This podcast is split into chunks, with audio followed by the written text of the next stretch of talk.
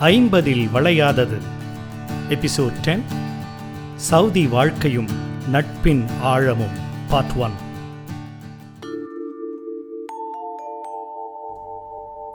உன்னை சுற்றி ரொம்ப பொய் இருக்குப்பா. ஜாக்கிரதையாக இருந்துக்கோ. அப்படின்னு பாலக்காட்டு தமிழில் நான் ரொம்ப மதிக்கக்கூடிய ஒருத்தர் வந்து எனக்கு அட்வைஸ் பண்ணுறாரு சவுதி அரேபியா ஈஸ்டர்ன் ப்ராவின்ஸில் இருக்கிற எங்கள் வீட்டுக்கு சாப்பிட வந்த அவர் எங்கள் கூட இருந்த சில நண்பர்களை பற்றி அவர் சொல்கிறதெல்லாம் எனக்கே ரொம்ப ஆச்சரியமாக இருந்தது. அந்த way he was addressing them ஐயோ அவ்வளவு வெறுப்பு காட்டுறதுக்கு அப்படி என்ன அவங்க பண்ணியிருப்பாங்க அப்படின்னு எனக்கு புரியல. அது வரைக்கும் நான் ரொம்ப க்ளோஸாக பழகின ஒரு ஃப்ரெண்டுக்கிட்டே இருந்து கீப் டிஸ்டன்ஸ் பா அப்படிங்கிறாரு. என்ன மொட்டை தாத்தா குட்டையில் விழுந்த மாதிரி இருக்கா?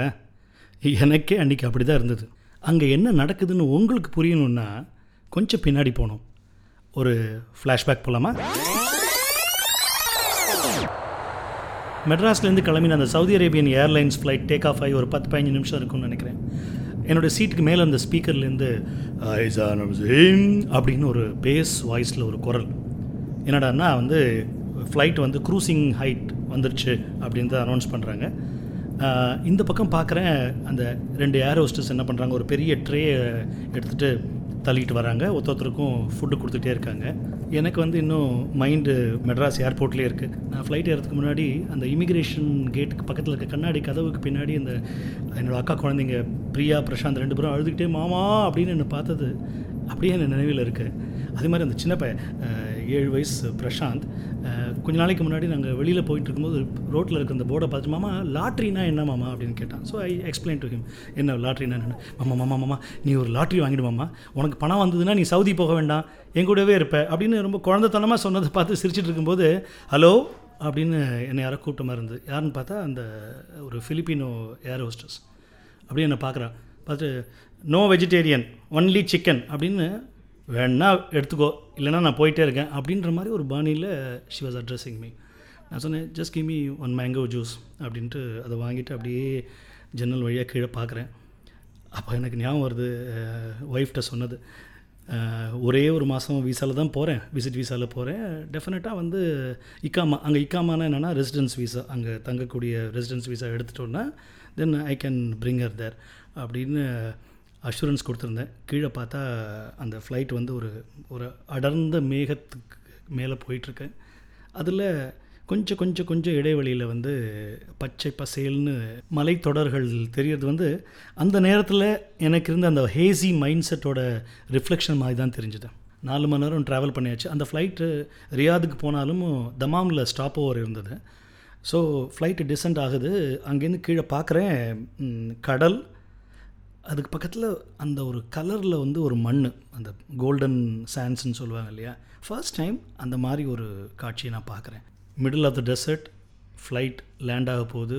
அரபிக்கில் ஏதோ ஏதோ பேசுகிறாங்க அந்த மணலோட அந்த கலர் வெயில் அப்படியே ஃப்ளாஷ் ஆகுதாங்க. இதெல்லாம் பா ஃபர்ஸ்ட் டைம் பார்க்கும்போது கொஞ்சம் பயமாக தான் இருந்தது. Passengers to Riyadh please stay in your seats அப்படின்னு அனௌன்ஸ்மெண்ட் பண்ணுறாங்க வெளியில் வந்து நாற்பத்தி எட்டு டிகிரி அப்படின்னு அனௌன்ஸ் பண்ணுறாங்க அப்படியே மெல்ல அந்த மெயின் டோரை திறக்கும் போது அந்த சூடாக ஒரு காற்று வந்தது பாருங்கள் first time forty eight degrees அந்த சூடு வந்து நம்ம உடம்புல படுறதுன்னு இருக்கு இல்லையா? It's that was a different experience திருப்பி ஃப்ளைட்டு டேக் ஆஃப் ஆகி ரியாதுக்கு போகுது. ரியாது வரத்துக்கு முன்னாடியே பார்த்தீங்கன்னா அந்த டெசர்ட்குள்ளேயுமே ரியாத் பக்கத்தில் நிறைய பச்சை பச்சைன்னு குட்டி குட்டி பேச்சஸ் கண்ணுக்கு தெரிய ஆரம்பிச்சது. ஸோ ரியாத் ஏர்போர்ட்டில் லேண்ட் ஆகுது. ரியாத் ஏர்போர்ட் வந்து ரொம்ப பெருசு அப்படின்னு சொல்லியிருக்காங்க. ஸோ டச் டவுன் ஆயிடுச்சு. அந்த ரன்வேல தான் இன்னும் இருக்குது எனக்கு அந்த பக்கம் உட்காந்துருந்த ஒருத்தர் வந்து கடற்கடன்னு எழுந்து மேலே இருக்கிற அந்த பொட்டியெல்லாம் எடுத்துகிட்டு கிடுக்கிடுன்னு ஃப்ரண்ட்டில் போய் நிற்கிறாரு அங்கேருந்து அந்த ஏர் ஹோஸ்டர்ஸ் பின்னாடிலேருந்து கத்துறாங்க. சீட் டவுன் சீட் டவுன் யாரும் அது கேட்டதாக தெரில எல்லோரும் வந்து அந்த ஃப்ளைட் நிற்கிறதுக்குள்ளேயே எல்லோரும் கடை கடன்னு எழுந்து பெரிய க்யூவில் நிற்க ஆரம்பிச்சிட்டாங்க. நான் உட்காந்து தான் இருந்தேன். என் பக்கத்தில் இருந்தவர் வந்துரு சார் வாங்க வாங்க போகலாம் ரியாது வந்துருச்சு போல அப்படின்னு அவர் கையில் இருக்க ஒரு பை எடுக்கிறார். அது கையில் ஒரு மஞ்சள் பை இருந்துச்சு. அதில் சாரதாசன் போட்டிருந்து என்ன ட்ரிச்சியா நீங்கள் அப்படின்னு கேட்டபோது ஆமாம் சார் நான் வந்து ஃப்ரீ வீசாவில் வந்திருக்கேன். இனிமேல் தான் நான் வந்து வேலை தேடணும் அப்படின்னு அவர் சொல்ல பேச பேச அந்த வாயிலேருந்து வர அருமையான ஒரு வாசனையை பார்த்துட்டு கொஞ்சம் பேக்கில் நின்றுட்டு இருந்தேன் சரின்னு அவசரமாக எல்லோரும் ஓடுறாங்க. போனால் அந்த ஃப்ளைட் விட்டு வெளியில் வந்தோடனே ஒரு குட்டியாக ஒரு இடம் போகுது அங்கேருந்து ஒரு பெரிய ஹாலுக்கு போகிறோம் அந்த பெரிய ஹாலில் பார்த்தா ஏகப்பட்ட க்யூலையே நிறைய பேர் நின்றுட்டுருக்காங்க பார்க்குற இடம்லாம் ஒரே வந்து மனுஷங்க கூட்டம் தான் இருக்குது சரின்னு சொல்லிட்டு நாங்கள்லாம் சேர்ந்து என்ன பண்ணுவோம் ஒரு ஒரு க்யூவில் போகலாம் அப்படின்னு போகும்போது அங்கே ஒரு நல்ல ஒரு க்ரீன் கலர் ட்ரெஸ்ஸில் இருந்து ஒரு கையில் குச்சி வச்சுட்டு ஒருத்தர் ஆ எல்லாம் எல்லாம் எல்லாம்னு சொல்லிட்டு எங்கள் எல்லாரையும் இன்னொரு க்யூவில் போய் நிற்க சொல்கிறாரு நாங்கள் போய் என்ன அதுக்கு எனக்கு முன்னாடி அந்த இமிக்ரேஷன் கவுண்டர் வந்து கண்ணுக்கே தெரியலன்னா பார்த்துக்குங்க. அவ்வளவு பெரிய க்யூ அந்த க்யூவில் எனக்கு பக்கம் இந்த left hand side right hand சைட்லாம் பார்த்தா இந்த பக்கம் வந்து பாகிஸ்தான் ஆப்கானிஸ்தான் ஃபிலிப்பைன்ஸ் ஸ்ரீலங்கா எந்தெந்தோ இந்த ஏஷியன் கண்ட்ரிஸ் ஃபுல்லாக அந்த இடத்துல வந்து அப்படியே டம்ப் பண்ணி வச்சுருந்தாங்கன்னு சொல்லலாம். சரின்ட்டு அந்த க்யூ கொஞ்சம் கொஞ்சமாக நகர ஆரம்பிச்சது. கொஞ்ச நேரத்தில் வந்து நின்றுச்சு அப்படியே. என்ன என் பக்கத்தில் இருந்த என்ன என்ன என்ன சொன்னாங்கன்னா வந்து சார் சார் சார் கொஞ்சம் இமிக்ரேஷன் ஃபார்ம் ஃபில்அப் பண்ணி கொடுங்க சார். ஏதோ ஒரு அட்டை மாதிரி இருந்தது. We have to fill it up நான் என்ன பண்ணேன் ஏற்கனவே நான் என்ன ஃபில்அப் பண்ணது வந்து அழகாக வந்து என் பாஸ்போர்ட்டில் என்னோடய விசா ஸ்டாம்ப் இருந்த இடத்துல அழகாக சொருகி வச்சு என் பேக்கெட்டில் வச்சுட்ருக்கேன் ஸோ இவங்களுக்கெல்லாம் ஃபில்அப் பண்ணிகிட்டே இருக்கேன். ஆனால் வந்து இந்த க்யூ நகர்ந்த மாதிரியே தெரியல. அப்படியே மூணு மணி நேரம் அதே இடத்துல அப்படியே இருந்தோம். அப்புறம் கொஞ்சம் நேரம் கழித்து கொஞ்சம் கொஞ்சமாக க்யூ நகர ஆரம்பிச்சது. எனக்கு முன்னாடி இருந்தவர் போய் இமிக்ரேஷன் கவுண்டரில் அவர் பாஸ்போர்ட் கொடுக்குறாரு அபாடி நெக்ஸ்ட்டு நான் தான் அப்படின்னு நினச்சிட்டு இருக்கும்போது அங்கேருந்து ஒருத்தர் அதே இன்னொரு ஒரு அந்த க்ரீன் கலர் ட்ரெஸ் போட்டு கு கையில் குச்சி வச்சுட்டு என்ன பார்க்குறாரு அப்படியே பார்த்துட்டு யூ யூ எல்லா அப்படின்ட்டு அந்த இன்னொரு க்யூக்கு போக சொல்கிறாரு அந்த அந்த க்யூ வந்து இன்னும் ரெண்டு கிலோமீட்டருக்கு இருக்குது. நீ பின்னாடி போய் நில்லு அப்படிங்கிறாரு. நான் ஒய் அப்படின்றேண்ணா அப்போ எனக்கு பக்கத்தில் இருந்தவங்கள ஏ அவங்களாம் போய் நீ ஆர்கியூ பண்ணாத. பிரச்சனை பண்ணுவாங்க ப்ளீஸ் கோ அப்படின்றாரு. நான் அப்படியே கொஞ்சம் அவர் கண்ணில் படுற மாதிரி அப்படியே அந்த க்யூவில் போய் நிற்கிறதுக்காக போகிறேன் நல்ல வேலையாக அந்த ஃப்ரண்ட்டில் நின்றுருந்த ஒரு ஒரு தெலுங்கு பேசக்கூடிய ஒரு ஏ ஏ டக்குன்னு எனக்கு முன்னாடி வந்து நின்றுக்கோ அப்படின்னோடனே நான் போய் அவர் முன்னாடி நின்று அப்படி இப்படின்னு நான் போய் இமிக்ரேஷனில் போய் என் பாஸ்போர்ட்டை கொடுக்குறேன். அங்கே பார்த்தா அங்கே ஒருத்தர் ஒரு யங் சாப் அப்படியே என் பாஸ்போர்ட் வாங்கினார். வாங்கிட்டு பாஸ்போர்ட் அப்படியே அப்படியே மேலே கீழும் பார்க்குறது. அந்த கார்டை அப்படியே மேலே கீழையும் பார்க்குறாரு. என்னமோ வந்து அப்போ தான் மோமோவில் இதெல்லாம் பார்க்குற மாதிரி. இப்படியே ஒரு அஞ்சு நிமிஷம் திருப்பி திருப்பி பார்த்துட்டு இருந்தார். என்ன பண்ணாரே தெரில அவர் வாயில் வந்து ஒரு ஒரு குச்சி வேறு. ரஜினிகாந்த் ஸ்டைலில் அப்படியே அந்த குச்சியை வச்சுட்டு அப்படியே நாக்கால் ஆடிட்டுருக்காரு நான் அவர் அப்படியே பாவமாக பார்க்குறேன். ஏற்கனவே நாலு மணி நேரமாக க்யூவில் நின்னது டயர்டாயிடுச்சு அப்படியே பார்க்குறேன். என்ன தான் நடக்க போகுது அப்படின்னு பார்த்தோன்னா திடீர்னு என்ன நினச்சாரே தெரியல. படார்னு எடுத்தார். ஃபோ பாஸ்போர்ட் எடுத்து டொம் அப்படின்ட்டு ஸ்டாம்ப் பண்ணி ஆ அப்படின்னு என்னை போக சொல்லிட்டார். அப்பாடி அப்படின்ட்டு கடகடன் வந்து அந்த கன்வேயர் பெல்ட்லாம் தேடி என்னோடய லக்கேஜ் எடுக்கலான்னு போனால் அங்கே பார்த்தா ஏகப்பட்ட லக்கேஜ் எல்லா லக்கேஜ்லையும் பார்த்தீங்கன்னா ஃப்ரண்ட்டில் வந்து அந்த லக்கேஜுக்கு முன்னாடி யாராரோ ஒரு பேப்பர்லாம் பேஸ்ட் பண்ணி வச்சுருக்காங்க. அதை நேம் அவங்களோட பேர் விலாசம் பாஸ்போர்ட் நம்பர் எங்கேருந்து வரோம் எங்கேருந்து போகிறோம் எல்லா விவரமும் அந்த பொட்டியில் எதுக்கு எழுதுறாங்கன்னு எனக்கு புரியல. ஆனால் இருந்தது. சரின்ட்டு நான் வந்து நான் எதுவுமே எழுதலை. அப்படியே பார்த்தா நான் போன வாரம் விட்கோல வாங்கின புத்தம் புதுசான பொட்டி. அப்படி இப்போ பார்க்குறேன் நல்ல வேலையாக அங்கே இருக்குது. எடுத்துட்டு அப்பாடி வெளியில் போகலான்னு பார்த்தா அங்கே இன்னொரு கியூ நிற்குது என்னடான்னா கஸ்டம்ஸ் அப்பா அப்படின்ட்டு போய் கஸ்டம்ஸில் போய் நிற்கிறேன் கொஞ்சம் கொஞ்சமாக அந்த கியூ மூவ் ஆக அங்கே பார்த்தீங்கன்னா கஸ்டம்ஸுன்னு பேரில் அப்போல்லாம் எக்ஸ்ரே எல்லாம் கிடையாது. அங்கே வந்து ஒரு மேடை மாதிரி இருக்கும். மேடையில் கொண்டு போய் நம்ம போய் பொட்டியை கொண்டு போய் வைக்கணும். நான் போய் அந்த பொட்டியை கொண்டு போய் வச்சு அந்த ஜிப்பெல்லாம் திறந்து காமிக்கிறேன். அங்கே அங்கே அந்த பக்கம் வந்து அந்த ஒரு தாடி வச்சுட்டு ஒரு ஒருத்தர் ஒரு ஒரு சவுதி. அவர் ஆ ஆ அப்படின்னு பார்க்குறாரு அவர் என்னமோ அந்த இந்த நம்ம இந்த ஊர்லலாம் வந்து இந்த இதையாவது தொடக்கூடாதெல்லாம் தொடுறதுக்கு அப்படியே பார்ப்போம் தெரியுமா? அந்த மாதிரி என்னோடய துணி எல்லாத்தையும் தூக்கி தூக்கி தூக்கி தூக்கி பக்கத்தில் இந்த மேடையில் தூக்கி போடுறாரு. என்னுடைய உள்ளாடையெல்லாம் வந்து அப்படியே பறந்து கிடக்கிறது போது பார்த்து எனக்கு வெக்கமாக இருக்குது அப்பன்னு பார்த்து என் ஆஃபீஸில் வந்து சில சிடிஸ்லாம் கொடுத்து அனுப்பிச்சாங்க. அந்த சிடியை பார்த்தோன்னா ஒரு கோவம் வந்துருச்சு. என்னமோ அரபிக்கில் ஏதோ கேட்குறாரு நான் வாட் அப்படின்னு தெரியலன்னு தான் கேட்குறேன் என்னமோ கோவம் வந்து வாழ் வாழ் வாழ்னு கத்திவிட்டு ஓகே சைடில் போய் நில்லு அப்படின்ட்டாரு. அப்படியே போய் சைடில் போய் நிற்கிறேன் மற்றவங்கெல்லாம் அமுச்சுன்னு இருக்காரு. என்னை மட்டும் அப்படியே இங்கே நில்லு நில்லு நில்லு நில்லு அப்படின்ட்டு அப்படியே கையை கட்டிட்டு நிற்கிறேன் அரை மணி நேரம் ஆச்சு. திடீர்னு அவர் என்ன நினச்சாரோ பாவமாக இருக்குது அப்படின்னு சொல்லிட்டு ஓகே எல்லா எல்லா எல்லான்னா கோன்னு அர்த்தம் போல் இருக்கு. யாருக்கு தெரியும்? அப்படின்ட்டு என்னை வெளில அனுப்பிச்சார் அதாவது சில வருஷங்களாக எனக்குள்ளே இருந்த கர்வம் இருக்கு இல்லையா யா நம்ம வந்து ஒரு டிக்னிட்டி கர்வம் அப்படிலாம் வச்சுருந்தது அந்த நாலு அஞ்சு மணி நேரத்தில் எல்லாம் பறந்து போச்சு. எங்கள் ஆஃபீஸ் இருந்தது வந்து ரியாத் அவுட்ஸ்கர்ட்ஸில் இருக்கிற சுலைன்னு ஒரு ஏரியாவில் அங்கே தான் எங்கள் ஆஃபீஸ் பில்டிங் அதுலேயே வந்து ஸ்டாஃப் அக்காமடேஷன் எல்லாமே ஒரு இடத்துல இருந்தது. அங்கேயே வந்து கெஸ்ட் ஹவுஸும் இருந்தது.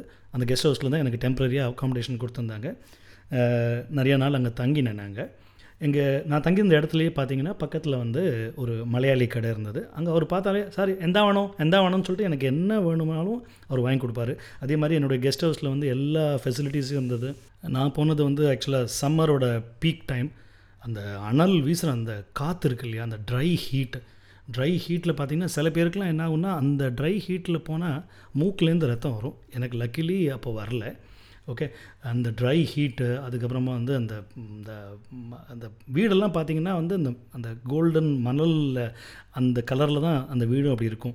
அந்த தெருக்கள் அந்த தெருக்களில் திடீர்னு என்ன பண்ணுவாங்கன்னா அந்த அந்த ப்ரேயர் டயத்துலலாம் என்ன பண்ணுவாங்கன்னா ஜிஎம்சி காரில் வந்துட்டு அனௌன்ஸ் பண்ணிட்டு போவாங்க. எனக்கு வந்து எல்லாரும் அட்வைஸ் பண்ணதுன்னா சார் வீட்டை விட்டு நீங்கள் எங்கே வெளியில் போனாலும் பக்கத்தில் இருக்கிற கடைக்கு போனால் கூட கையில் எதிர் பாஸ்போர்ட் வச்சுக்கோங்க இல்லை எக்காமா வச்சுக்கோங்க. இல்லாமல் எங்கேயும் வெளியிலே போயிடாதீங்க. இதெல்லாம் வந்து எனக்கு வந்து ஒரு சவுதி அப்படிங்கிறது ஒரு புதிய உலகம் அப்படின்னு தான் எனக்கு தோணுச்சு. வெள்ளிக்கிழமை ஆனால் வந்து அங்கே அந்த ரியாதில் வந்து பத்தான்னு ஒரு இடம் இருக்குது அங்கே போவேன். அங்கே பார்த்தீங்கன்னா அது வந்து டிப்பிக்கல் இண்டியன்ஸ் எல்லாரும் வெள்ளிக்கிழமை அன்னைக்கு கூடுற ஒரு இடம் அது. எங்கே திரும்பினாலும் பார்த்தீங்கன்னா வெள்ளிக்கிழமை அன்னைக்கு பார்த்திங்கன்னா இந்தியன்ஸ் இருப்பாங்க. அங்கே வந்து நான் வீக்கெண்டு போயிட்டு அந்த ஃபுல் ஷாப்பிங் பண்ணிவிடுவேன் அந்த மாதிரி அஹ், அந்த மாதிரி லக்கி வீடியோன்னு ஒரு கடை உண்டு. அங்கே தான் வந்து அந்த வாரம் ரிலீஸ் ஆன படமோ பழைய படமோ எல்லாமே வந்து சிடியில் கிடைக்கும் இல்லை இப்போ கேசட்டில் கிடைக்கும். அப்போது வீடியோ கேசட்ஸும் பாப்புலராக இருந்த காலம் அது. ஸோ அது வாங்கிப்போம். அதே மாதிரி அப்போல்லாம் வந்து சேட்டலைட் டிவி சேனல்ஸ்லாம் அவ்வளோ வந்து வரல. சில ஏரியாவில் பார்த்தீங்கன்னா ஒரு மூணு மீட்டர் டிஷ் வச்சிங்கன்னா சன் டிவியோட அனலாக் டிரான்ஸ்மிஷன் வந்து நமக்கு தெரியும். அதுவுமே சுமாராக தான் தெரியும். அதனால் என்ன பண்ணுவாங்கன்னா அந்த லக்கி வீடியோவில் என்ன பண்ணுவாங்கன்னா அந்த வாரம் வந்த டிவி அந்த நிகழ்ச்சிகள் எல்லாத்தையுமே வந்து ஒரு சிடிலேயோ இல்லையோ கேசட்லேயோ வாடகை கொடுப்பாங்க. அதை உட்காந்து எல்லாரும் பார்ப்போம். ஆனந்த விகடன் குமுதம் குங்குமம் துக்ளக் அப்படின்ட்டு வாரத்துக்கு வேண்டிய அத்தனை புக்கையும் வாங்கிடுவேன். அங்கே சவுதியில் அப்போ வந்து ஒரு ஒரு யுனிக் திங் என்னன்னா இது எல்லாமே வந்து தணிக்கை செய்யப்பட்டிருக்கும். என்னென்னா வந்து இந்த குமுதத்துலாம் பார்த்திங்கன்னா கதையெல்லாம் இருக்கும். பெண்கள் பிக்சர்ஸ் இருந்ததுன்னா கருப்பு அடிச்சிருவாங்க. ஏன்னா அந்த ஊரோட ரூல் அது. ஆனால் ஒவ்வொரு புக்லேயும் மேனுவலாக அந்த கருப்படிக்கிறது அப்படிங்கிறது இட்ஸ் அ டாஸ்க் இல்லையா? ஸோ பத்தா ஷாப்பிங் போகும்போது அங்கேயே சாப்பிடுவோம். அங்கே பார்த்தீங்கன்னா ஒரு ரெண்டு மூணு தமிழ் கடைகள் இருக்குது குவாலிட்டின்னு பார்த்தீங்கன்னா அவ்வளவு கிரேட்டாக இருக்காது. இருந்தாலும் நம்ம ஊர் தோசை இட்லி சட்னி சாம்பார் இதெல்லாம் பார்க்குறதுக்கு ரொம்ப நமக்கு வந்து சந்தோஷமாக இருக்கும். நீங்கள் வந்து ரியாதுன்னு இல்லை சவுதியில் நீங்கள் எந்த ஊருக்கு போனாலும் எல்லா ஸ்ட்ரீட்லேயுமே பார்த்தீங்கன்னா சின்ன சின்ன பொட்டி கடைகள் இருக்கும். இந்த பொட்டி கடைன்னு சொல்லுவோம் இல்லையா? அங்கே வந்து அதுக்கு பேர் வந்து பக்காலா. பக்காலாம்பாங்க எங்கே போனாலுமே. அந்த பக்காலாவில் நிறைய இடங்களில் நீங்கள் பார்த்தீங்கன்னா அங்கே இருக்கிறது வந்து நம்ம மலையாளிஸ் தான் இருப்பாங்க. அது அங்கேயே கூட நாங்கள் சில பேர்லாம் வந்து ஒரு ஜோக்குக்காக சொல்லுவாங்க. இது பழைய ஜோக்கு தான். இருந்தாலும் அங்கே வந்து எப்படி மாடிஃபை பண்ணுவாங்கன்னா வந்து நீல் ஆங்ஸ்ட்ராங் வந்து மூணில் லேண்ட் பண்ணும்போது அங்கே ஒரு மலையாளி வந்து சாரு எந்த வேணும் அப்படின்னு கேட்டாராம். நம்ம கிண்டலுக்கு சொன்னாலும் பார்த்தீங்கன்னா இட்ஸ் அமேசிங் டு சி என்னென்னா வந்து மலையாளிஸ் அந்த ஊர்லேருந்து இங்கே வந்து இந்த இங்கே உள்ள லோக்கல்ஸோட அவங்க வந்து ஒன்று நெஞ்சு பிஸ்னஸ் பண்ணுறதுங்கிறது something that actually we all need to learn பத்தாவை தவிர சவுதியில் சில ஏரியாஸ் கண்டுபிடிச்சேன். அதாவது மலாஸ்னு ஒரு ஏரியா இருக்கும். அங்கே வந்து சப்பாத்தி அன்லிமிட்டெட் சப்பாத்தி கிடைக்கும் ஒரு மலையாளி ரெஸ்டாரண்ட்டில் மலாஸ் ஒலையாவில் வந்து வெள்ளிக்கிழமை காலையில் பிரேக்ஃபாஸ்ட் போவோம். ஒலையாவில் வந்து ஒரு தமிழ் ரெஸ்டாரண்ட் இருக்குது ஸோ இது மாதிரி நிறைய இடங்கள் எங்கெங்கெல்லாம் என்னென்ன கிடைக்கும் அப்படின்றது கொஞ்சம் கொஞ்சமாக தெரிய ஆரம்பிச்சது. அப்படி தான் ஒரு வீக்கெண்ட் வந்து பத்தா. பத்தாவில் நான் அந்த ரோட்டில் வந்து நடந்து போயிட்டே இருக்கேன். அங்கே வந்து ஒரு ஒரு தமிழ் ஆள் வந்து போகிற வரவங்களெல்லாம் வந்து ஏதோ கேட்டுக்கிட்டு இருக்காரு. நான் போய் கிட்டக்க பார்க்குறேன் அவர் எங்கேயோ பார்த்த மாதிரி இருக்குது ஐயோ யாரா அது அப்படின்னு பார்த்தா ஃப்ளைட்டில் எனக்கு பக்கத்தில் மஞ்சப்பை வச்சுருந்த திருச்சிக்காரர் இருந்தார் இல்லையா? அவர் தான் அது. அவர் என்ன பார்த்தோன்னே என்ன என்ன அவருக்கு அடையாளம் தெரியல. என்கிட்ட அவர் கேட்குறாரு சார் வந்து ஒரு அஞ்சு ரியால் இருக்குமா சார் சாப்பாட்டுக்கு? அப்படின்றாரு. ஆக்சுவலாக பிச்சை எடுத்துகிட்ருக்காரு என்ன சார் ஆச்சு? அப்படின்னு கேட்டபோது இல்லை சார் இங்கேருந்து ஒரு நூற்றம்பது கிலோமீட்டரில் வந்து ஒரு ஃபார்ம் ஹவுஸ் இருக்குது சார். அங்கே வேலைக்கு கூப்பிட்டாங்கன்னு போனேன். அங்கே போனால் பயங்கர வேலை சார். வந்து அவங்க வந்து வாரத்துக்கு ஒரு தடவை வந்து குப்பூஸ் குப்பூஸுங்கிறது பேசிக்கலி அந்த அரபிக் பிரெட் அது ரொம்ப சீப் அங்கே. குப்பூஸ் பாக்கெட்டை விட்டேறிவாங்க சார். நான் போய் அந்த அங்கே உள்ள அங்கே வெஜிடபிள் விளையிற வெஜிடபிளை வச்சுட்டு நான் சாப்பிட்ணும் சார். சம்பளமும் அந்தளவுக்கு நல்லா வரல. அதனால தான் வந்து இங்கே ஓடி வந்துட்டேன். ஆனால் என் பாஸ்போர்ட்டு என் கையில் இல்லை. கஃபீல்கிட்ட இருக்குது கஃபீல்ங்கிறது அவருடைய ஸ்பான்சர் அவர்கிட்ட இருக்குது இப்போ என்ன பண்ணுறதுன்னு தெரில எனக்கு இப்போ கையில் பணமும் இல்லை. கொண்டு வந்த ஐம்பதாயிரரூபா செலவு பண்ணி அந்த ஃப்ரீ விசாவில் வந்ததும் போச்சு. என் கையில் பைசா இல்லை. இப்போ பாருங்கள் அவர் அதை எக்ஸ்பிளைன் பண்ணுறதுக்கு கூட அவருக்கு எனர்ஜி இல்லை. ஃபஸ்ட்டு என்ன பண்ணேன்னா போயிட்டு அவருக்கு ஒரு சாப்பாடு வாங்கி கொடுத்தேன். சாப்பாடு வாங்கிட்டு கேட்டேன் அவர்கிட்ட ஏன் சார் இந்த ஐம்பதாயிரரூபா இந்த ஃப்ரீ விசாவில் இங்கே வந்ததுக்கு ஊரில் ஒரு பொட்டி கடை வச்சுருந்தா கூட நீங்கள் ராஜாவாக இருக்கலாமே இங்கே வந்து பிச்சை எடுக்கிறீங்களே இது சரியா? அப்படின்னு கேட்டேன். சார் நீங்கள் சொல்கிறதெல்லாம் வாஸ்தவம் தான் சார். இப்போ ஐம்பதாயிரரூபா நான் கடன் வாங்கிட்டு வந்திருக்கேன் சார். ஃபாரின் போகிறேன் அப்படின்னா கடன் தரத்துக்கு ரெடியாக இருக்காங்க. உள்ளூரில் நான் பிஸ்னஸ் பண்ணுறேன்னா ஒத்த ரூபா ஒருத்தர் தரமாட்டாங்க சார். அவர் சொல்கிறதுல எனக்கு கொஞ்சம் நியாயம் இருக்கிற மாதிரி தான் தெரிஞ்சுது. ஸோ அவரோட நம்பரை வாங்கிக்கிட்டேன். அதுக்கப்புறம் ரெண்டு மூணு ஃப்ரெண்ட்ஸ்கிட்ட ட்ரை பண்ணேன். அதுக்கப்புறமா அவரை நான் பார்க்கல. வந்து ஒரு மாதம் ஆச்சு. விசிட் விசா எக்ஸ்பயர் ஆக போகுது. என்ன பண்ண போகிறான்னா ஆஃபீஸில் என்ன சொல்கிறாங்க no no no we are gone extend for another two months so மூணு மாதம் அதுக்குள்ளே நம்ம இக்காமா வாங்கிடலாம் அப்படின்றாங்க. எனக்கு என்னடான்னா இப்போது ராஜகீதம் ஃபைனல்ஸு ஆகஸ்ட் பதினஞ்சாம் தேதி வருது அடுத்த மாதம் ஸோ நான் என்ன பண்ணுறது அப்படின்னா இல்லை இல்லை நோ நோ நோ இப்போ இருக்கிற ரூல்ஸில் படி நீங்கள் எக்ஸ்டெண்ட் பண்ண வீசாவில் நான் நீங்கள் இந்தியாவுக்கு போனீங்கன்னா இந்த வீசா கேன்சல் ஆகிடும் அதுக்கப்புறம் திரும்பி வரத்துக்கு ஒன்றரை மாதம் ரெண்டு மாதம் ஆகும். So I have to take a decision நான் வேலையா ராஜகீதம் ஃபைனல்ஸான்னு so as a middle class person நமக்கு வேலை தான் முக்கியம். ஸோ ஐ டிசைடட் ஓகே நான் ராஜகீதம் ஃபைனல்ஸ் போக முடியாது அப்படின்ட்டு அவங்களுக்கு மெசேஜ் அனுப்புகிறேன் அவர் அப்துல் அமீத் சார் வந்து ரொம்ப வருத்தப்பட்டார். என்ன அருமையான ஒரு ஆப்பர்ச்சுனிட்டி நீங்கள் மிஸ் பண்ணுறீங்கன்னு but again what to do சரின்ட்டு என்னுடைய ரெகுலர் ரொட்டீன் ஆரம்பித்தேன் ஆஃபீஸ் அதுக்கப்புறமா வீக்கெண்ட் பத்தா அப்படி இப்படின்னு போயிட்டே தான் இருந்தது.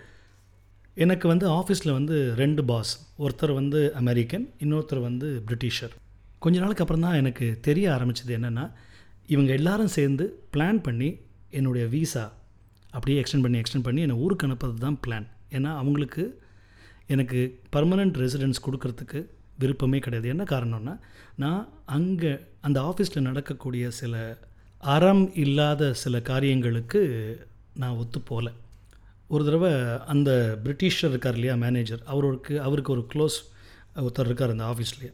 அவர் வந்து ஒரு லோக்கல் சவுதி.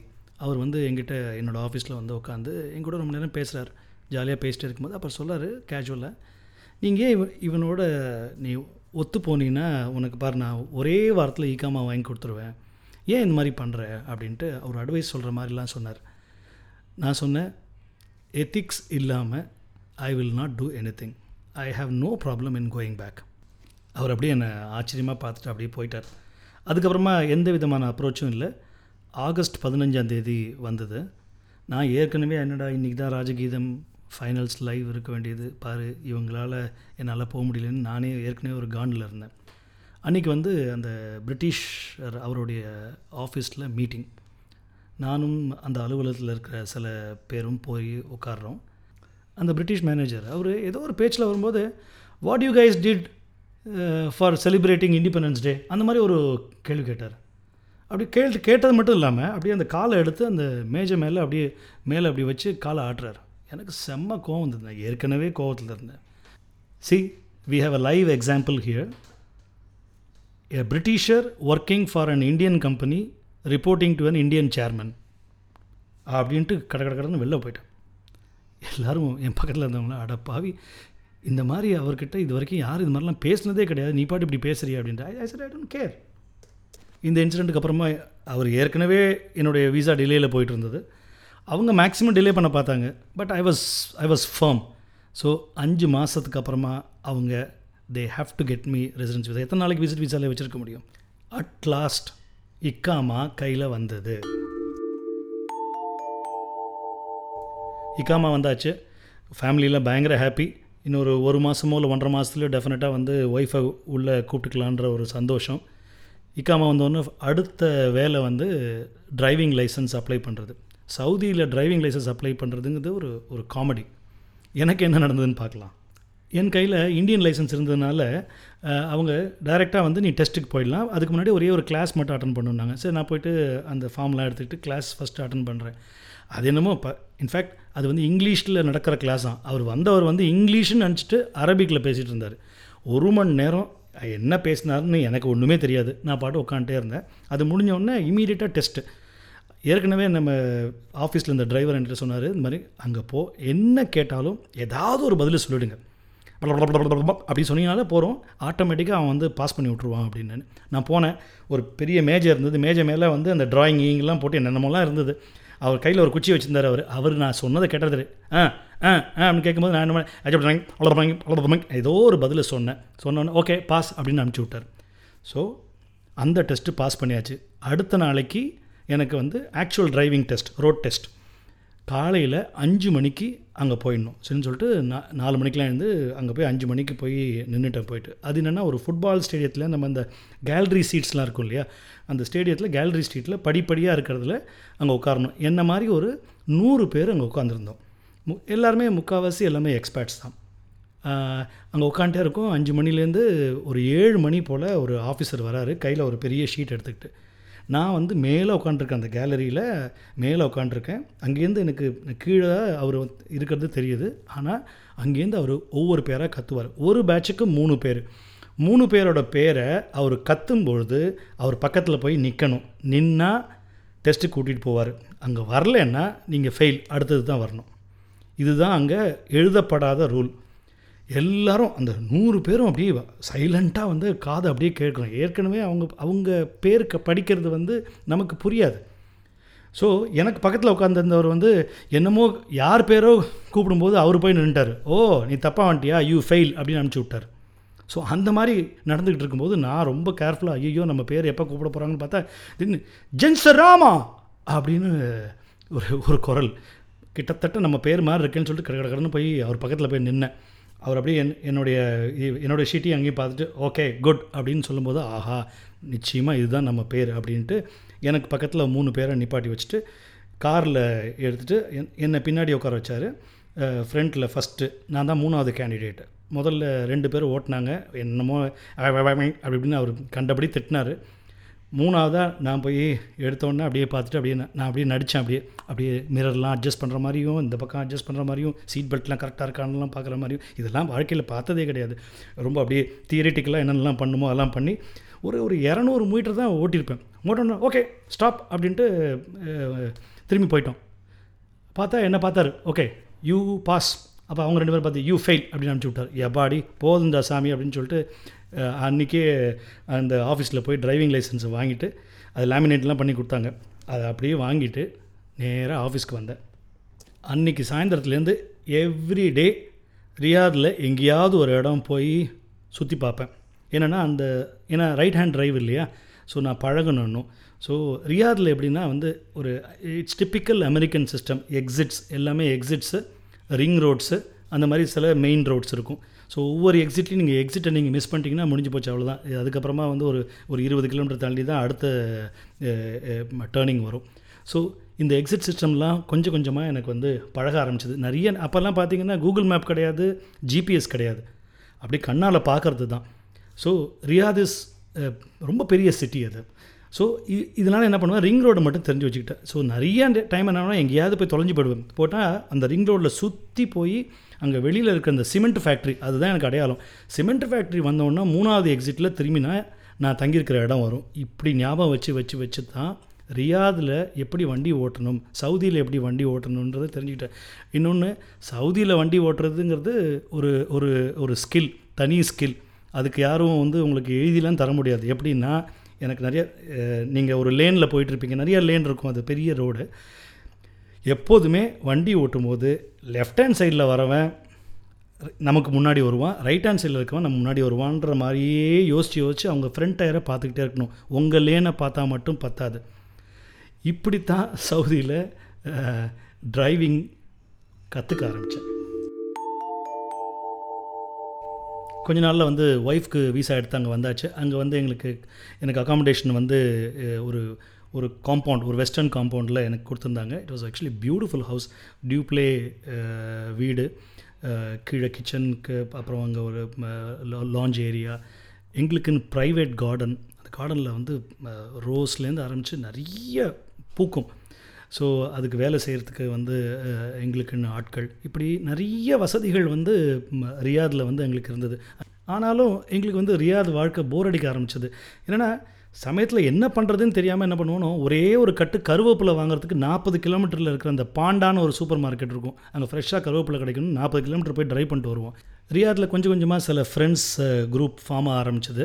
அப்போ என்ன பண்ணுவோம்னா வீக்கெண்டில் வந்து வியாழக்கிழமை அன்றைக்கி ஒலையா ஸ்ட்ரீட்டில் அந்த ஃபைசல்யா டவர்லேயோ இல்லை கிங்டம் டவர்ஸ்லையோ அதுக்கு பக்கத்தில் இந்த ரெஸ்டாரண்ட்லேயோ அந்த மால்ஸ்லேயோ என்ன பண்ணுவோன்னா ராத்திரி ஒரு ஒரு மணி வியாழக்கிழமை அன்றைக்கி ஃபுல்லாக அங்கெல்லாம் சுற்றிட்டு சாப்பிட்டுட்டு அப்படி வீட்டுக்கு வந்து இன்னொரு மூவிலாம் பார்த்தோன்னா கிட்டத்தட்ட ஒரு மூணு மணிக்கு தூங்குவோம். வெள்ளிக்கிழமை அன்னைக்கு ஒரு பதினோரு பன்னெண்டு மணிக்கு தான் எழுந்துப்போம். ஸோ இதுதான் டிப்பிக்கல் சவுதியில் இருந்த பலருக்கு இப்படி ஒரு ரொட்டீன் இருந்தது.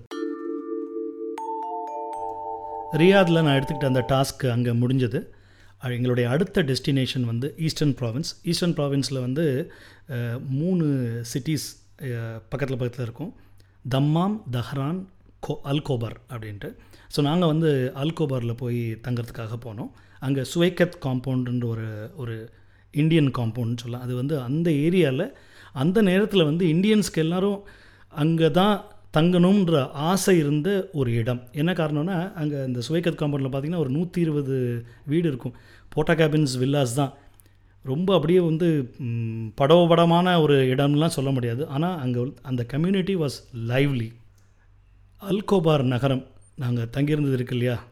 கோபார் தம்மாம். அஞ்சு வருஷம் இருந்தவங்க. அந்த அஞ்சு வருஷத்தில் சவுதியில் எங்களோட வாழ்க்கை எவ்வளவு ஹாப்பியாக இருந்தது அப்படிங்கிறத அடுத்த வாரம் டீட்டெயிலாக பார்க்கலாம். அது மட்டும் இல்லை இந்த ஆரம்பத்தில் அந்த ஒன்று சுற்றி பொய்ப்பா அப்படின்ற இன்சிடெண்ட் எப்படி வந்தது அதே மாதிரி தம்மாமில் வந்து எங்களுக்கு நடந்த ஒரு ஸ்கேரி இன்சிடெண்ட் எல்லாத்தையும் அடுத்த வாரம் பார்க்கலாமா? ஐம்பதில் வளையாதது.